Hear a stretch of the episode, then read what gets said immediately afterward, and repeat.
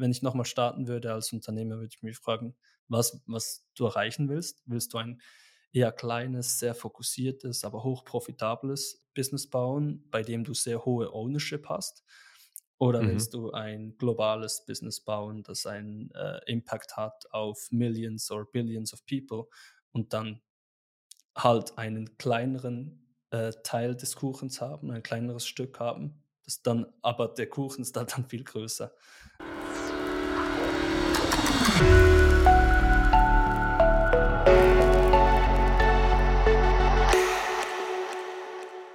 Herzlich willkommen zu einer neuen Folge der Bitcoin-Effekt, eurer Business-Frequenz.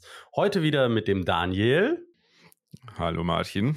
Und wir haben auch direkt zwei Gäste diesmal, nämlich einmal den Julian Liniger und den Benjamin Tamm. Hallo zusammen, freue mich sehr, hier zu sein. Ja, grüß euch. Genau, ihr seid von Relay. Mögt ihr einfach mal so ein bisschen sagen, wer ihr seid und was ihr dort macht? Klar, also ich kann mal kurz sagen, wer ich bin wer wir sind mit Relay und dann kann Ben vielleicht sagen, wer er ist und was er bei Relay äh, so alles verantwortet. Also ich bin Julian Liliger, 30 Jahre jung, hier Jungunternehmer aus der Schweiz, vor allem natürlich im Bitcoin-Space seit äh, ungefähr fünf Jahren jetzt äh, beruflich aktiv und seit drei Jahren eben mit Relay und Relay ist Europas einfachste Bitcoin-App made in Switzerland da sind wir schon seit drei Jahren unterwegs und mittlerweile wahrscheinlich die bekannteste und größte Bitcoin-only On-Ramp in Europa. Also wenn ihr euer Fiat zu Bitcoin machen wollt, dann hm. geht das am einfachsten über die Relay-App. Ähm, hast du innerhalb von einer Minute runtergeladen und deine ersten Bitcoins gekauft, bereits ab 10 Euro und 24,7 und das Geile ist eben direkt in die eigene Wallet. Also wir sind absolut äh, Self-Custody First, äh, Non-Custodial. Äh, genau, und da haben wir eben nicht nur jetzt äh, Retail-Angebote äh, für äh, Kleininvestoren oder für die, für die Leute da draußen, sondern eben auch äh, für die größeren Investoren Relay Private und eben auch Relay Business, also für äh, Firmen und, und also Companies, die Geld in Bitcoin investieren möchten. Und da ist eben Benjamin dann der Ansprechpartner. Das war ein sehr eleganter Übergang, genau. Danke, Julian. äh, ich bin bei Relay seit äh, anderthalb Jahren mit dabei, ähm, habe mich vorher um den Support gekümmert und seit Anfang diesen Jahres, seitdem wir auch unser Business-Angebot haben, kümmere ich mich um alle Business-Kunden und Relay Private. Das ist bei uns alles, weil es über denselben OTC-Desk läuft. Also Relay Private sind alle Investoren ab 100.000 äh, Euro oder Schweizer Franken pro Trade. Ähm, aber primär ist der Fokus dieses Jahr auch aufgrund der hohen Nachfrage natürlich bei den Business-Kunden. Ähm, und um die ähm, kümmere ich mich dann mit einem Team äh, von fünf Leuten, äh, die im Hintergrund alles abwickeln, äh, das Regulatorische und natürlich dann auch die Trades ausführen. Und ähm, genau, das ist mein Job. Sehr cool, Benjamin. Ich glaube, da werden wir gleich später nochmal drauf zurückgehen, aber am Anfang ist glaube ich, auch mal spannend zu erfahren, wie, wie denn so die Gründung von Relay abgelaufen ist und äh, wie du das als Unternehmer so, ja, was, was du da für Erfahrungen gesammelt hast in den letzten drei Jahren, Julian. Äh, vielleicht, vielleicht fangen wir einfach mal, steigen wir mal einfach an. Wie, wie, bist, wie ist es dazu gekommen überhaupt, dass, dass du so einen Broker gegründet hast und mit wem hast du das zusammen gemacht? Ja, genau. Also ich war halt schon länger sehr interessiert an Bitcoin, seit ungefähr 2015. Äh, dann wirklich verstanden habe ich das 2017 und äh, äh, war dann halt immer so der Bitcoin-Dude oder der Einzige, der irgendwie Bitcoin etwas verstanden hat und in die Bitcoin investiert hat, von allen Freunden, und Familie und so weiter. Und, und da, da kommt dann, dann viel die Frage, hey Julian, wo kann ich denn jetzt einfach mal ein klein wenig so Bitcoin kaufen? Und dann habe ich dann immer gesagt, ja, so, so einfach ein wenig Bitcoin kaufen ist eben dann gar nicht möglich eigentlich, weil es das dauert halt relativ lange, bis du da Onboardings gemacht hast, dich bei einem Exchange verifiziert hast, da das Geld hingeschickt hast und das Geld gewechselt hast und wirklich in deine eigene Custody, also in ein eigenes Non-Custodial Wallet übertragen hast und so weiter. Und da habe ich gemerkt, dass eben dann neun von zehn Leuten diesen Prozess nicht machen wollen, um mal 100 mhm. oder 200 Euro in Bitcoin zu investieren. Und das fand ich mega schade, weil ich gesehen habe, da ist eine riesen Nachfrage. Ganz viele Leute wollen mal äh, eben äh, äh, als erster Versuch mal in Bitcoin investieren. Auf der anderen Seite gibt es eigentlich Lösungen, aber die sind einfach zu kompliziert und deshalb neun von zehn Leuten, die das eigentlich machen wollen, können das nicht machen. Und da äh, habe ich in eine Marktopportunität gesehen und gesagt, hey, da müssen wir doch so was Einfaches bauen können und habe mich dann zusammengetan mit ein paar äh, Schweizer Bitcoinern auch und vor allem daneben mit äh, Adam, Adam Bilchan, mein Co-Founder und CTO, der dann das Ganze technisch auch umsetzt, konzeptionieren und umsetzen konnte. Und ich habe dann quasi den Rest gemacht, also alles das alte Community Building, Marketing, Finanzen, Firmengründung und so weiter. Und wir haben uns eigentlich gefunden, so Anfang 2019, haben dann ein ganzes Jahr gebraucht, um eben so Research, Konzeptionierung, wie wollen wir das machen, Businessmodell, mhm. rechtliche Implikationen, technisch und so weiter, haben dann ein paar Startup-Competitions auch mitgemacht, um zu sehen, ist das wirklich etwas, das die Leute auch wollen. Und haben dann gemerkt, eben, ja, es gibt einen Markt dafür und haben dann ganz kleines Investment auch genommen, auch von zwei Angel Investors und haben gesagt, hey, Jetzt gehen wir raus damit an den Markt mit, mit einem ersten MVP. Und das war dann am 1. Juli 2020, als wir rausgegangen sind. Also ziemlich genau äh, vor, nein, knapp eigentlich, vor knapp drei Jahren, genau. Wie baut man so ein MVP als, als, also wenn ich mir vorstelle, ich möchte einen Broker machen, ja, wie, wie, baue ich einen MVP? Weil ihr sagt jetzt, dass das Relay sozusagen die einfachste App ist oder dass der einfachste Weg ist, um an Bitcoin zu kommen äh, auf europäischer Ebene. Aber was, wie habt ihr angefangen? Ja? Was ist so irgendwie, wo habt ihr gesagt, okay, das ist das Minimum Viable Product, was vermutlich die potenziellen Kunden kaufen werden? Ja, genau. So anfangen eigentlich immer mit einem Problem und sicher noch nicht mit einer Lösung. Also angefangen haben wir mit, mit Problem Service. Also wir haben Leute interviewt und denen so mit denen über das Problem gesprochen. So warum, e, warum seid ihr eben einer der neun von zehn, die den Prozess abbrechen? Was ist das Problem, das wir für euch lösen konnten und wirklich verstanden haben? Also wie man sagt, wir fall in love with the problem, not the solution. Also am Anfang müssen wir wirklich verstehen, mhm. was ist genau das Problem und dann kann man darüber äh, nachdenken, wie man das lösen kann. Und die ersten Lösungen waren dann auch eigentlich so Prototypen, irgendwie, die mal innerhalb von ein paar Tagen zusammengeschustert werden konnten. Und auch einem Hackathon haben wir da so einen Prototypen mal zusammengebaut, aber das war nur Frontend, rein nur Frontends und clickable Thing, dass man dann äh, den Leuten mal zum Ausprobieren geben konnte. Und da gingen wir das so in die Solution äh, Phase rein und haben dann auch Solution Interviews gemacht und mit vielen Leuten eben darüber gesprochen, was könnte man jetzt an dieser Solution noch verbessern, würdest du das nutzen, wärst du bereit dafür zu bezahlen und so weiter.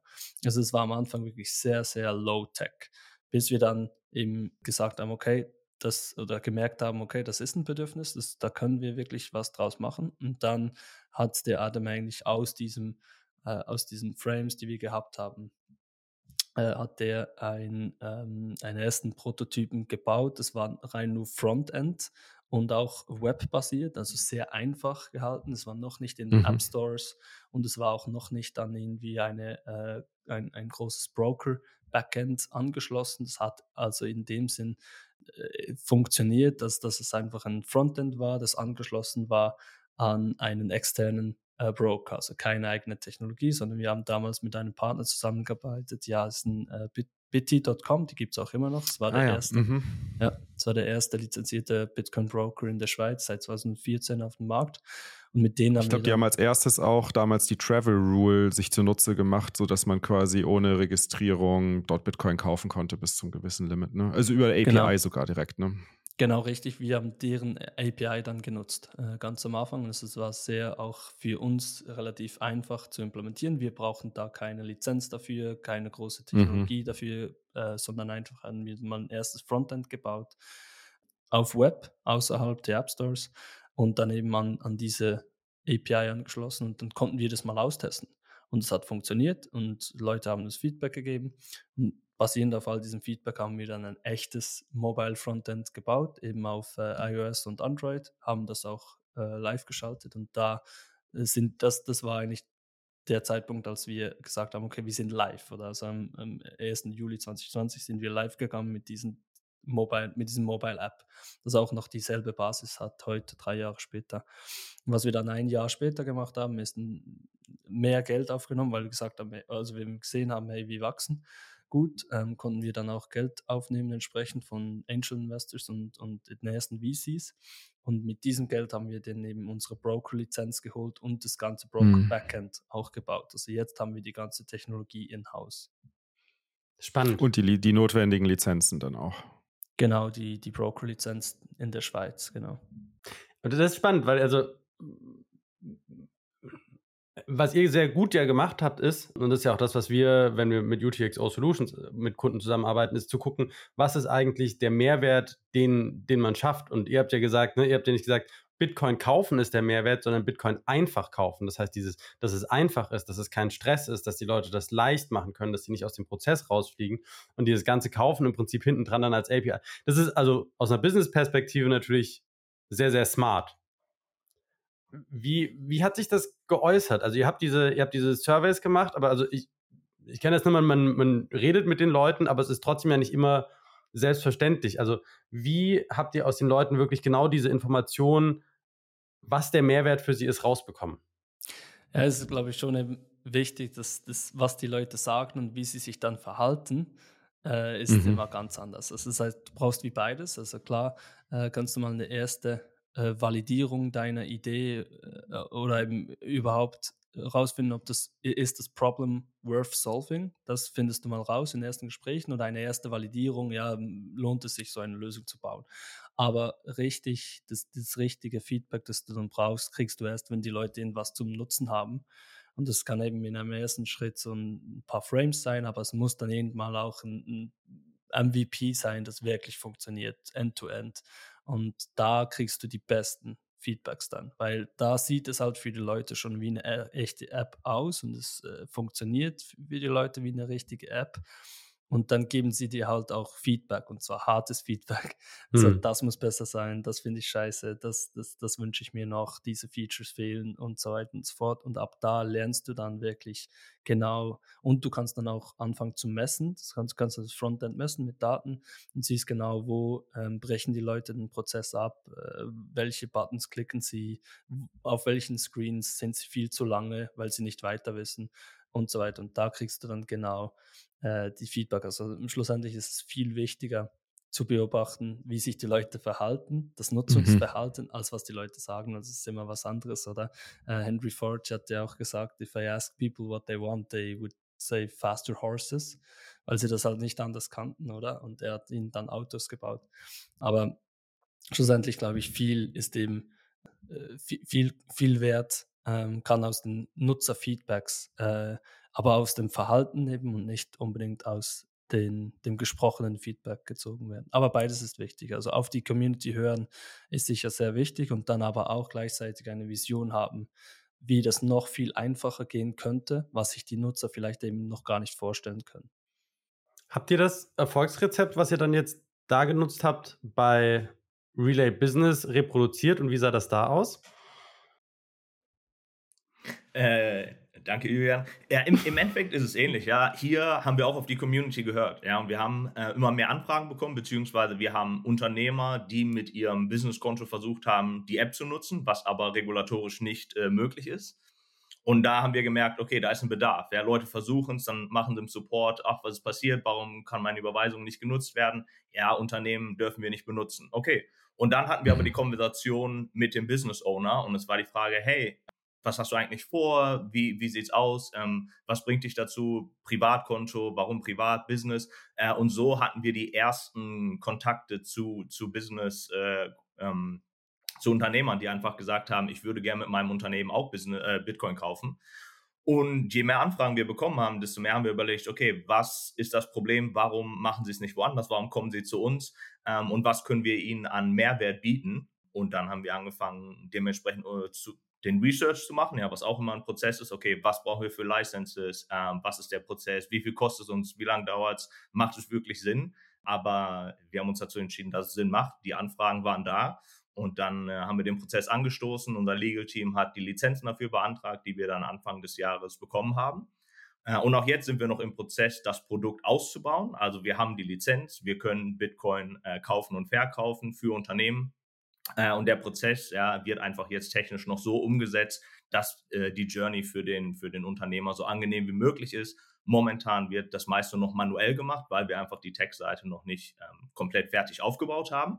Hindert uns aber nicht daran, dass wir daraus eine Stärke machen und sagen, okay, alles wird persönlich gemacht und genauso soll es sein. Ja? Wir sind persönlich mhm. für jeden Unternehmer da und das ist wieder eine Stärke im Gegensatz zu den großen Exchanges. Ähm, bei uns, es kann ein Termin gebucht werden, es kann einfach mal ähm, über Selbstverwahrung im Unternehmen, über den generellen Bitcoin-Kauf im Unternehmen gesprochen werden. Es ist nicht nur einfach dieser starre äh, automatische Prozess, wo man einfach seine Daten eingibt als Unternehmer und dann die Bitcoin bekommt, sondern wir sagen wirklich, wir wollen Schweizer Banking für äh, Bitcoin anbieten, mit persönlichem Service, mit allem, was dazugehört. Und das ist unsere Stärke. Und am Ende halt auch, warum äh, Unternehmer zu uns kommen, weil auch das Feld noch wenig bespielt ist. Ja, es gibt wenig Angebote und stellen sich Fragen. Und mhm. auch hier, wir haben ein großes Netzwerk dahinter. Das ist auch wieder unsere Stärke, gerade in der Schweiz, äh, dass wir connecten können zu äh, Steuerberatern, dass wir ähm, connecten können zu all den Fragen, die rund um Bitcoin kommen, die wir nicht beantworten können, einfach von, von unserem, von unserem Core-Fokus, dass wir einfach sagen, wir machen den, den Exchange, den Tausch von Fiat in Bitcoin, aber wir können dir bei allen Fragen ähm, helfen oder dich connecten zu den richtigen Leuten. Genau, ich glaube, das ist eben genau das Erfolgsrezept, das, nachdem du äh, gefragt hast, was, dass man tatsächlich eben vom B2C dann auch ins B2B und in alle, an, alle anderen Product Lines, die, die noch rauskommen werden, übertragen kann, ist wirklich diese, diese Approach von drei Schritten. So der erste Schritt ist, wo ist die Marktlücke? Der zweite Schritt ist, okay, mal ein MVP bauen und Feedback, um, um ein, erst, ein erstes gutes Produkt an, an den Mann zu kriegen, aber auch gutes Feedback zu kriegen. Und dann die dritte ist Skalierung. Und ich glaube, mit dem mhm. B2C, eben mit der App sind wir jetzt in der Skalierungsphase mit über 200.000 App-Downloads und 70.000 aktiven Nutzern, oder? Und mit beim Business, Relay Business, sind wir eher noch so im MVP-Stadium, äh, wo wir jetzt aber dann bald mal, glaube ich, die ersten, eben, wir haben die ersten paar Dutzend Kunden gemacht und wir, wir, wir wachsen auch da schon jetzt.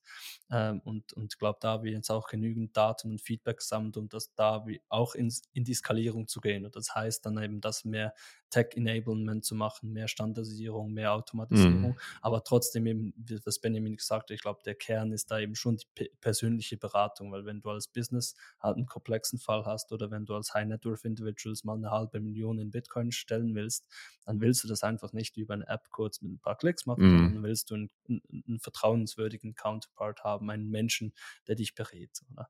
Äh, und das ist, glaube ich, sehr wichtig. Und im Business-Bereich haben wir das gesehen, dass wir eben, hey, da ist eine große Marktlücke. Weil für Individuen, egal ob klein oder groß, gibt es viele Lösungen. Für große institutionelle Investoren wie, wie Family Offices oder große Konzerne gibt es auch Lösungen. Sind zwar mega kompliziert, hast du mal sechs Monate Onboarding, aber dann äh, kannst du das machen, hast halt ein Minimum von irgendwie einer Viertelmillion, das du machen musst, äh, investieren musst und dann geht's. Aber für die dieses Mittel oder dieses untere Segment, also KMUs, und das sind immerhin 25 Millionen KMUs in Europa, die äh, eine große Anzahl von denen wird, oder eine wachsende Anzahl von denen wird auch von Bitcoinern äh, geführt. Für mhm. die gibt es eigentlich keine einfache Lösung, weil die wollen nicht mit 250.000 starten, die wollen vielleicht mit 50.000 starten und die wollen nicht sechs Monate oder die haben nicht die Zeit und die Ressourcen, sechs Monate Onboarding zu machen. Und genau auf diese haben wir uns dann spezialisiert, weil wir eben genau wie beim Retail-Produkt auch hier eine, eine Marktnachfrage gespürt haben und eine Marktlücke, die nicht bedient wird mhm. in Europa. Jetzt, ja, ihr, du sprichst immer darauf an, dass es halt sehr einfach ist äh, für Unternehmer, aber auch natürlich für, für Privatpersonen über Relay an Bitcoin zu kommen. Ist das, ist die Hauptzielgruppe diejenigen, die jetzt, sagen wir mal, noch nicht so lange im Bitcoin drin sind oder nicht so intensiv damit beschäftigt haben? Weil wenn ich das mal so aus der, sagen wir mal, Bitcoiner-Perspektive betrachte, dann ist, ist es für mich jetzt nicht, nicht irgendwie kompliziert, einen Kauf über Kraken durchzuführen, jetzt für mich als Privatperson und für mich als Unternehmen. Das heißt, so dieses einfacher machen sehe ich jetzt für mich nicht als großen Mehrwert. Aber warum ich aber trotzdem einen, einen Broker-Service verwende, ist für das DCA-Thema. Also regelmäßig Bitcoin zu stacken. Jetzt muss ich sagen, aus Unternehmensperspektive habe ich mich jetzt noch nicht so damit beschäftigt, weil da natürlich Income eher über Bitcoin auch reingekommen ist bisher. Aber aus, aus der Konsumentenperspektive ähm, die, die ihr jetzt auch ansprechen wollt, habt ihr euch dann am Anfang und wie sieht es auch vielleicht jetzt aus, eher auf die Neueinsteiger konzentriert oder habt ihr auch gesagt, nee, wir wollen diese, die, diejenigen, die jetzt nicht auf die Einfachheit Wert legen, sondern auf Zeitersparnis, weil sie halt irgendwie einen Dauerauftrag einfach einrichten wollen und direkt in die, in die Cold Storage reinstecken wollen. So, das, das wirkt auf mich so ein bisschen, als habt ihr da so zwei unterschiedliche Zielgruppen, mit denen ihr jonglieren müsst. Ne? Das ist absolut korrekt, ja, ist genau so. Also äh, am Anfang war eben mal das Ziel für diese Leute, die mich gefragt haben, hey, wie kann ich mal einfach in Bitcoin investieren, das ganz einfach zu machen, weil das waren eben die 90 Prozent der Leute, die jetzt noch nicht in Bitcoin sind, weil sie eben nicht Tech- und Finance-Geeks sind oder sonst irgendwelche Nerds wie wir alle, sondern weil das einfach irgendwie Leute sind, die auf dem Bau arbeiten oder äh, Floristinnen, weißt du, oder mhm. ganz normale Leute halt, die, äh, die knapp E-Banking bedienen können und wollen und halt viel mehr auch nicht. Und die sind überfordert mit Kraken, weil das ist dann ja. irgendwie ein, ein riesen KYC-Prozess zu machen und dann irgendwie Trading mit diesen komplizierten Charts und soll ich Stop Loss oder Market Order machen oder what the fuck und dann muss ich das noch irgendwo äh, herunterziehen auf eine eigene Wallet und was sind jetzt diese Private Keys und, und so weiter. Also das ist zu kompliziert für diese Leute und, und jeder Prozess, der halt mehr als einige Minuten dauert, ist, ist too much. Und da haben wir eben dieses, äh, diese Vereinfachung gemacht, innerhalb von einer Minute ab 10 Euro. Bam, hast es direkt in, in, ein paar Klicks, hast du die Bitcoins in der eigenen Wallet, oder? Äh, und das war das Erfolgsrezept, glaube ich, für die Neulinge, die das eben mega spannend fanden. Die Bitcoiner auf der anderen Seite, und das war ich zum Beispiel, ich habe auch mein eigenes Problem gelöst, das du eben auch gerade angesprochen hast, ist, dass man nicht irgendwie einfach irgendwo äh, einen Sparplan äh, 100 Euro im Monat äh, mhm. anlegen konnte und das automatisch ging, sondern das musste man alles immer manuell machen. Das ist, äh, äh, das, dieses Problem wollte ich dann für mich lösen und entsprechend lösen wir eigentlich zwei Probleme für zwei Anspruchsgruppen und das ergänzt sich aber dann auch sehr gut, weil zum Beispiel haben wir auch viele Bitcoiner, die uns vielleicht für einen kleinen Sparplan nutzen, die größeren, größeren Beträge dann aber selbst eben über Kraken oder sonst irgendwie äh, beziehen. Aber die mögen die App sehr weil sie eben dann Empfehlungen machen können. Also sie können diese App äh, mit gutem Gewissen, weil sie Bitcoin-only ist, weil sie non-custodial ist und weil sie super einfach ist, können sie mit gutem Gewissen eben ihren Leuten in ihrem Umfeld, die eben Newcomers sind, äh, empfehlen. Und so ergänzt sich das eigentlich sehr gut. Magst du noch mal vielleicht so ein bisschen eingehen? Ihr habt jetzt das, das Private-Angebot. Wie ist das strukturiert und wie hebt sich das ab von äh, von dem, was die anderen, also ist ja jetzt kein, äh, kein Markt, in dem ihr die einzigen seid. Ne? Es kommen ja auch immer mehr neue dazu. Auch dieser Claim von, wir sind die, die es am einfachsten machen. Ich meine, äh, 21 Bitcoin hätte sowas ähnliches gesagt, dass sie die einfachsten sind. Mal nochmal so ein bisschen zeigen, okay, was ist, wie, wie habt ihr das strukturiert? Und dann vielleicht, Ben, auch nochmal, wie habt ihr das im Business strukturiert? Äh, also was ist genau das Angebot und was sind vielleicht auch die Sachen, die, die euch vom, von vom Markt, von den Mitbewerbern abheben.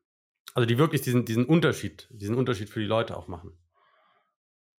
Ja, gerne. Also Relay, Relay Private, ähm, also für, für alles ab 100.000 Euro, ist uns aufgefallen, die meisten Kunden kommen aus dem App-Segment. Also auch wieder hier, die haben angefangen mit, äh, mit 1000 äh, Schweizer Franken oder Euro, äh, haben es einfach mal ausprobiert und haben gemerkt, okay, es ist wirklich super einfach, ich kriege es direkt in meine eigene Wallet, alles funktioniert einwandfrei. Und, und genau mit den Zielgruppen ist es halt genauso. Im Endeffekt, die, die Kunden kommen, weil die App übersichtlich ist, sie ist einfach. Ich kann auch die ersten äh, 100 Euro Franken kaufen, ohne durch den ganzen Prozess durchgehen zu müssen, äh, mit Verifizierung, mit Mittelnachweis und so weiter und so fort. Und dann ist es so, okay, ich habe jetzt das Limit vielleicht erreicht oder ich möchte jetzt, ich habe ein Haus geerbt, ich habe äh, oder Haus verkauft, irgendwas geerbt und möchte jetzt eine größere Summe investieren. Auch jetzt, der, das Vertrauen ist schon da und dann können Sie uns halt über den, den Chat direkt erreichen.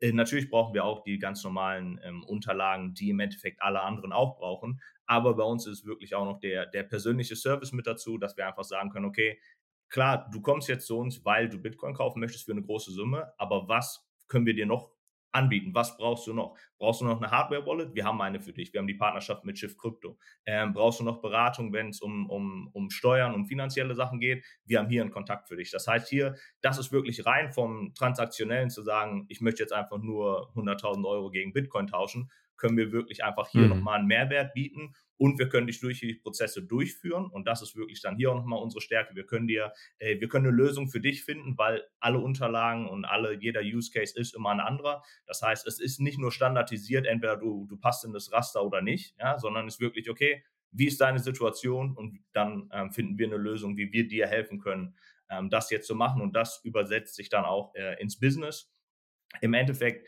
auch hier die Zielgruppe sind die Unternehmen und sind die kleinen und familiengeführten Unternehmen, die noch nie Bitcoin gekauft haben. Ja. Äh, ich hatte auch schon eine Anfrage, wo jemand einfach einen Termin gebucht hat und einfach gesagt hat, ich wollte mal hören, was ihr anbietet. Klar, ich habe schon meinen Business-Account hier und hier und ich habe meine eigene Wallet und ich habe meine eigene Node und meine eigenen Lightning-Channels. Und dann sage ich, wunderbar, fantastisch, sehr, sehr gut. Wenn du jemand kennst, der das erste Mal Bitcoin kaufen will, bring ihn zu uns, weil wir können dir im Endeffekt dann nicht mehr wirklich helfen. Wir können dir ein Angebot machen, wir können dir Bitcoin kaufen. Aber wenn du voll in dem Thema drin bist, 100 Prozent ist für dich persönlich, Relay vielleicht nichts, aber wenn du im Gespräch bist mit einem anderen Unternehmer, wie kann ich denn jetzt das erste Mal Bitcoin kaufen? Und am Ende ist, am Ende ist das unser Ziel, dass wir jedem Unternehmen und jeder Privatperson den Zugang zu Bitcoin, den ersten Zugang und die initialen Käufe ähm, so einfach wie möglich anbieten wollen. Und beim Unternehmen ist es genauso. Äh, Unternehmensstrukturen in verschiedenen Ländern sind extrem komplex und sind sehr, sehr unterschiedlich.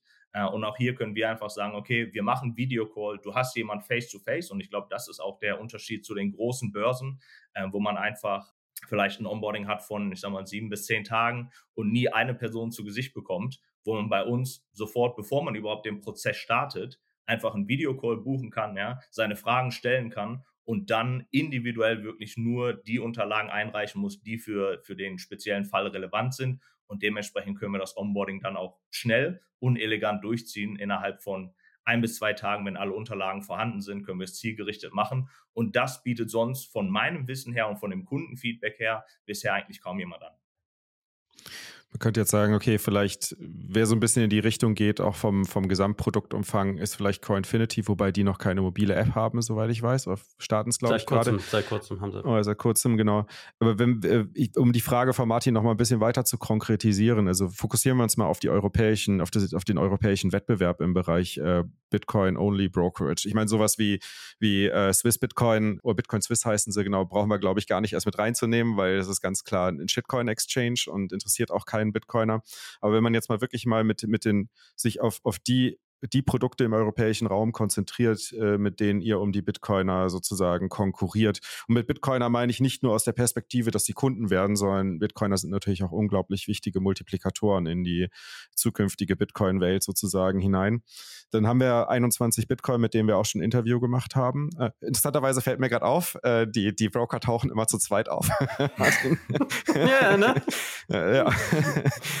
Genau, nee, aber äh, ich meine, 21 Bitcoin können wir, glaube ich, außen raus, also können wir, können wir außen rauslassen, weil die bieten einen Custody-Service an. Man kann natürlich auch direkt in seine Wallet reinstecken, aber grundsätzlich ist in erster Linie erstmal ein Custody-Service. Aber es gibt ja immer noch andere Dienstleister wie Coinfinity oder zum Beispiel Pocket Bitcoin, die ja jetzt auch äh, seit kurzem eine App haben. Wie, wie, wie positioniert ihr euch in diesem, in diesem Umfeld äh, des Wettbewerbs, um die, um die Bitcoiner als, als Kunden und Multiplikatoren zu gewinnen? Mhm. Ja, gut, eben grundsätzlich ist es ja eigentlich geil, dass diese Bitcoin-Only-Nische oder dieses, dieses Bitcoin-Only-Narrative so an Fahrt äh, gewonnen hat, dass mhm. jetzt wirklich mehrere äh, Firmen äh, in diesem Space auch sind. Das heißt auch, dass es da einen Markt gibt und dass dieser Markt wächst und das ist auch klar, dass es eben verschiedene Player gibt und das soll es auch, soll verschiedene Player mhm. geben, die sich eben relativ ähnlich oder dann auch äh, je nachdem verschieden äh, positionieren. Äh, das das, das glaube ich super. Ich glaube, wir waren da mehr oder weniger, mehr oder weniger die Ersten, obwohl nein, der Erste war eigentlich Ruben mit, mit Bitter, der schon, Stimmt, ja. der hat wahrscheinlich da in 2017 oder so, also vielleicht sogar 16. Mhm. Also der war ziemlich früh, hat er sich schon ähm, äh, den Service angeboten, im DCA direkt in die eigene Wallet, Bitcoin only. Aus den Niederlanden heraus, meine genau. ich, in Erinnerung zu haben. Ne? Genau, richtig. Und dann war es sein Problem halt, dass er äh, KYC-Probleme gekriegt hat oder so Legal und Compliance-Issues äh, mit den äh, Regulatoren in, in den Niederlanden. Und dann musste er seinen Service unterbrechen für ungefähr ein Jahr. das war halt genau, als wir dann gestartet sind. Deshalb hatten wir so einen guten Start. Und wir waren dann die Ersten halt, die das wirklich groß gemacht haben, auch mit Venture Capital dahinter und so weiter. Die anderen sind halt, die meisten sind so, oder alle sind eigentlich so bootstrapped und sind, sind, sind super, super Companies, aber halt einfach äh, sind, sind kleine KMUs, Team von ein paar Leuten. Und wir sind halt die, die eben jetzt halt sieben Millionen geraced haben von VCs und ein Team von über 20 Leuten aufgebaut haben, das sie richtig groß machen, auch mit Branding und Marketing und so weiter. Und da seither, seit wir dann äh, groß gestartet sind, sind dann auch einige, wie zum Beispiel 20, äh, 21 Bitcoin oder Pocket Bitcoin, sind dann wie nachgekommen. Und die Fokus, ich glaube, wir fokussieren uns alle auf ähnliche, aber dann doch verschiedene äh, Aspekte, die mhm. ähm, Sinn machen, weil eben verschiedene Anspruchsgruppen es auch gibt. Also zum Beispiel eben Coinfinity ähm, und auch Pocket Bitcoin und auch Bitter. Eben der Ruben, der ja wieder zurück ist jetzt im Schweizer äh, Markt, also äh, ähnlich wie Pocket auch und wir. Die, diese drei fokussieren sich vor allem eigentlich auf Bitcoiner, die bereits eine Hardware-Wallet besitzen, die bereits, mhm. die, die, kennen das. Äh, so quasi du bist wahrscheinlich ein, ein guter, gutes Kundensegment für die, weil du eben gesagt hast, ey, ich brauche einen Broker für vor allem den Dollar Cost Averaging und dann die, äh, die Auto-Invest-Plan und direkt in meine eigene Wallet, aber ich habe ein Hardware-Wallet, ich habe das alles schon set up, alles gut. Mhm. Und dann ähm, 21 Bitcoin.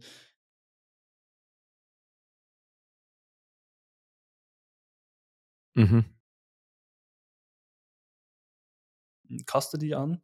Das heißt, sie müssen halt auch das ganze KYC-Prozedere durchmachen und ein relativ kompliziertes äh, Onboarding durchlaufen. Bevor dann, überhaupt was gekauft werden kann. Ne? Das ist ja genau. euch auch ein großer Vorteil, dass man überhaupt, bevor man Daten eingeben muss, äh, auch schon mal die Experience eines Bitcoin-Kaufs hat. Genau, richtig. Äh, und das ist halt dann mal ein Custodial-Ansatz. Äh, und bei uns, wir haben halt den Non-Custodial-Ansatz.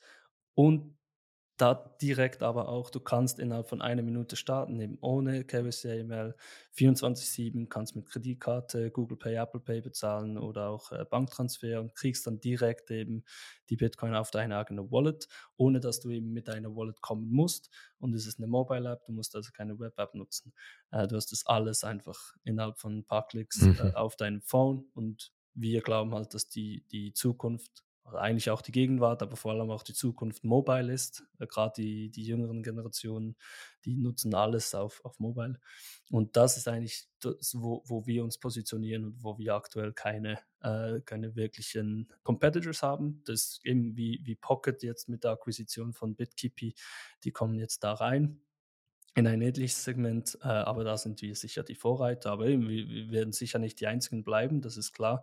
Ich glaube, dann geht es wirklich darum, ja, welch, welchem Team, welcher, äh, welchen Service, äh, je nachdem die, die Leute nutzen wollen. Und da gibt es immer verschiedene. Äh, das ist wie Coinbase ist auch ist nicht die einzige mhm. Exchange und trotzdem haben sie über 100 Millionen äh, User auf der Plattform. Und wie stark der Markt wächst ist, wächst, ist wahrscheinlich auch noch eine wichtige Komponente. Und dann muss man schauen, dass man sich dann vernünftig frühzeitig positioniert, weil ich kenne es von mir, wenn man sich einmal für einen Dienst entschieden hat, dann ist es schwer, mich wieder von einem Dienst wegzubekommen. Und äh, mhm. äh, das habt ihr sicherlich als Unternehmer auch hier frühzeitig im, in, im Hinterkopf. Ne? Genau, das ist das genau die unternehmerische Entscheidung, die wir jetzt auch getroffen haben mit der Zero Fee, äh, mit der Zero Fee Lösung, dass man eben, es ist jetzt schon die einfachste äh, Art, wie man so innerhalb von einer Minute eben ab 10 Euro bereits die ersten Bitcoin kaufen kann.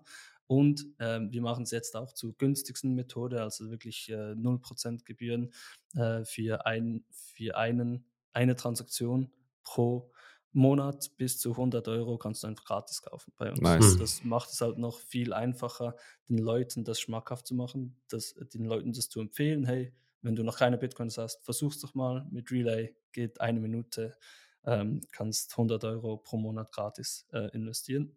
Und eben genau aus diesem Aspekt, wie du gesagt hast, dass halt die Leute das mal ausprobieren, weil wenn sie dann mal aktiver Kunde sind auf einem App, dann äh, ist der Wechsel eher schwieriger oder unwahrscheinlicher. Mhm. Was sind so die großen Challenges, die großen Herausforderungen, mit denen ihr momentan auch struggelt, wo ihr merkt, okay, das ist, das ist das, was momentan bei euch das Schwierigste ist? Für euch. Ja, schwierig ist halt immer die, der Umgang mit den Regulatorien. Also wir hatten mhm. jetzt gerade äh, ziemlich äh, Probleme mit äh, Apple.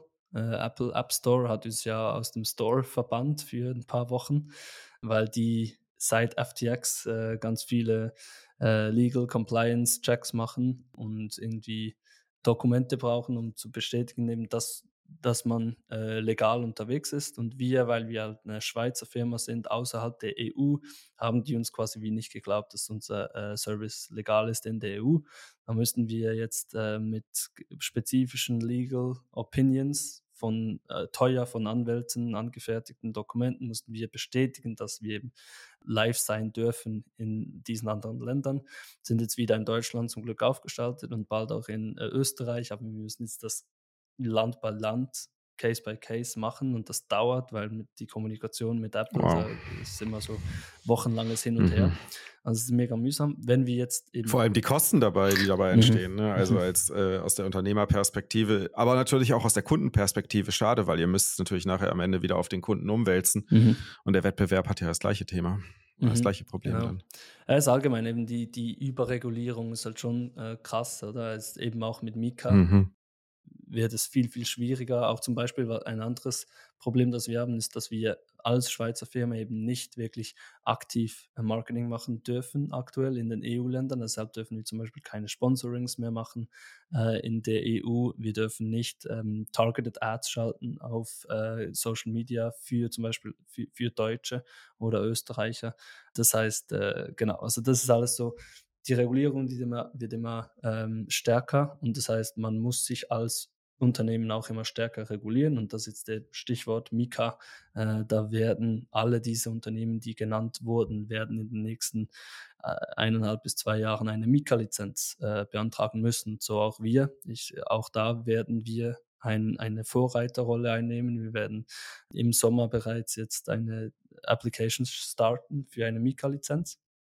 Und das sollte dann idealerweise diese Probleme lösen, dass wir keine Probleme mit App Store mehr haben, weniger abhängig sind von diesen Plattformen äh, und auch eben wirklich aktiv Marketing machen können. Es ist eigentlich erstaunlich, eben wie weit wir jetzt mit organischem äh, Wachstum oder organischen äh, Marketing schon gewachsen sind, im über diese 200.000 App-Downloads. Aber äh, ich denke, wenn man, wenn wir dann wirklich endlich die EU-Lizenz haben und in allen EU-Ländern wirklich auch aktiv Marketing machen können, äh, dann wird, wird dieses äh, Wachstum natürlich noch einmal äh, erheblich ansteigen. Aber das mhm. ist so, was, was wir uns aktuell, was uns am, aktuell am meisten beschäftigt, würde ich sagen, sind diese Regulierungen. Habt ihr dann auch ein entsprechendes, also Legal-Team, wie viele Leute habt ihr da oder macht ihr das fremd? Weil an sich ist es ja, also ist ja Teil eures Business, Kernbusiness schon, von daher. Mhm. Genau, deshalb haben wir das auch intern. Äh, also wir haben beides. Wir haben natürlich auch äh, zwei, drei äh, An Anwaltskanzleien, die uns unterstützen. Muss man manchmal eben auch, zum Beispiel, wenn man so eine Bestätigung gegenüber einem App Store oder auch gegenüber Banken, muss man manchmal so Bestätigungen anfertigen lassen. Das muss man extern machen. Oder auch für Finanzierungsrunden empfiehlt es sich immer, externe Hilfe zu haben.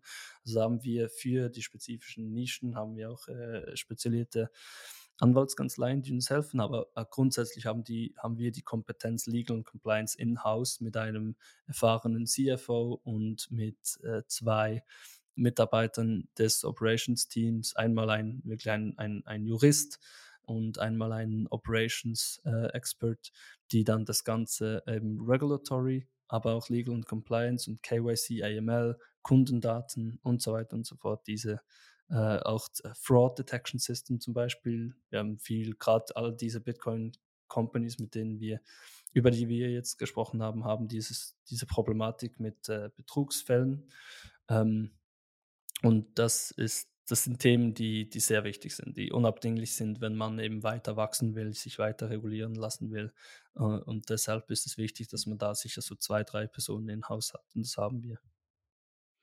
Als, als Broker, du hast gerade eben angesprochen, Betrugsfälle. Wie, wie muss ich mir das vorstellen? Sind das dann, sind das dann irgendwie auch so äh, Fälle, wo jemand sich ein Konto erstellt äh, im Namen von jemand anderen und ihm dann irgendwie unter Druck setzt oder irgendwie mit so, hier, deine Oma äh, liegt im Sterben, nee, umgekehrt, dein Enkel liegt im Sterben, äh, überweis mal Geld äh, auf das folgende Konto oder wie? Muss ich mir ja, das vorstellen? Genau, da gibt es ganz viele verschiedene äh, Muster und die ändert, das ändert sich auch immer. Es ist so ein Katz-und-Maus-Spiel, also da erkennen wir da ein paar Muster und dann können wir das wieder äh, dann können wir diese wieder stoppen und dann erfinden diese Betrüger wieder neue Muster. Aber grundsätzlich sind viele auch altbekannte, genau wie der Enkeltrick, den du gemeint hast und so weiter. Also mm. äh, sind, sind die sind nicht mal, die, die erstellen ja nicht mal ein Konto bei uns, sondern ähm, was sie eigentlich machen, ist, die bringen die Leute dazu halt eben, also die erstellen einen äh, Kaufauftrag. Überweisungszweck, ne? Und ja. genau, und dann äh, bringen die die Leute dazu halt zu überweisen. Entweder hacken die sich in die Konten rein äh, und machen die oh. Überweisung selbst, oder sie bringen eben durch, durch so Telefontricks oder E-Mail-Tricks ähm, bringen die die Leute dazu, eine Überweisung zu machen. Das kann eben, mein Was? Enkel liegt im Sterben, überweis mir mal dies, das. Oder auch äh, in die, die, die, der Romantik-Trick ist auch ein beliebter, die, die, die in die auf Tinder oder so, die fangen an zu schreiben und dann verliebt hm. sich die eine Person in die andere und diese Person sagt dann, ja, ich, oh, damit ich zu dir reisen kann, musst du mir so und so viel Geld überweisen auf dieses Konto. Und dann so, ja. ist es eben ein, ist es das Relay-Konto, worauf, wo bereits ein Auftrag gemacht wurde. Und dann kriegen die die Bitcoin und äh, lassen sich nie wieder blicken. Oder was auch neu ist, spannend, mm. so, so äh, auf, auf Plattformen wie eBay oder Ricardo äh, werden Sachen verkauft und dann unsere ähm, Bankdaten eben hinterlegt und dann eben wird quasi ein T-Shirt verkauft, eine Überweisung gemacht, die Bitcoin gehen an äh, den Betrüger, das T-Shirt kommt nie an. Genau. Es, ist, äh, gibt wir, wir kriegen ja eine gute Bewertung.